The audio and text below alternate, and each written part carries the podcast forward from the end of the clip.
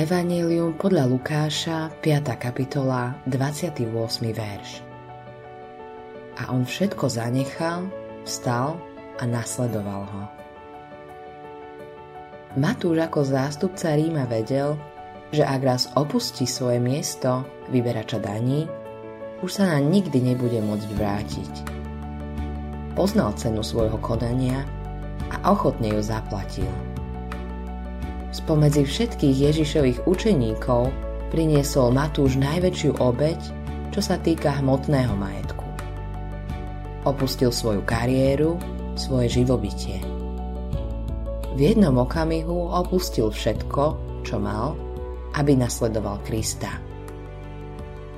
Myslím, že by súhlasil s následovným výrokom apoštola Paula.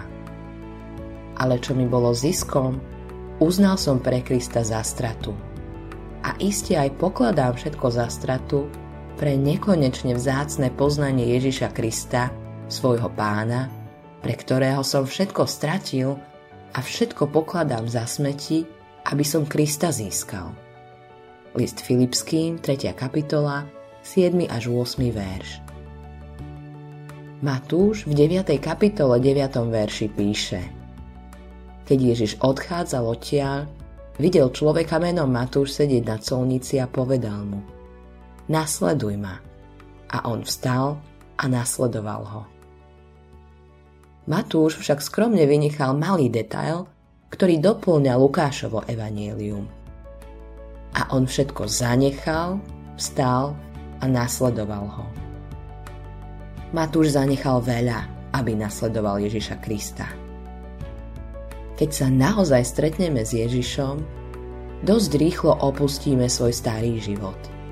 Naše staré zvyky, normy a praktiky nás už nebudú priťahovať. S radosťou ich zanecháme.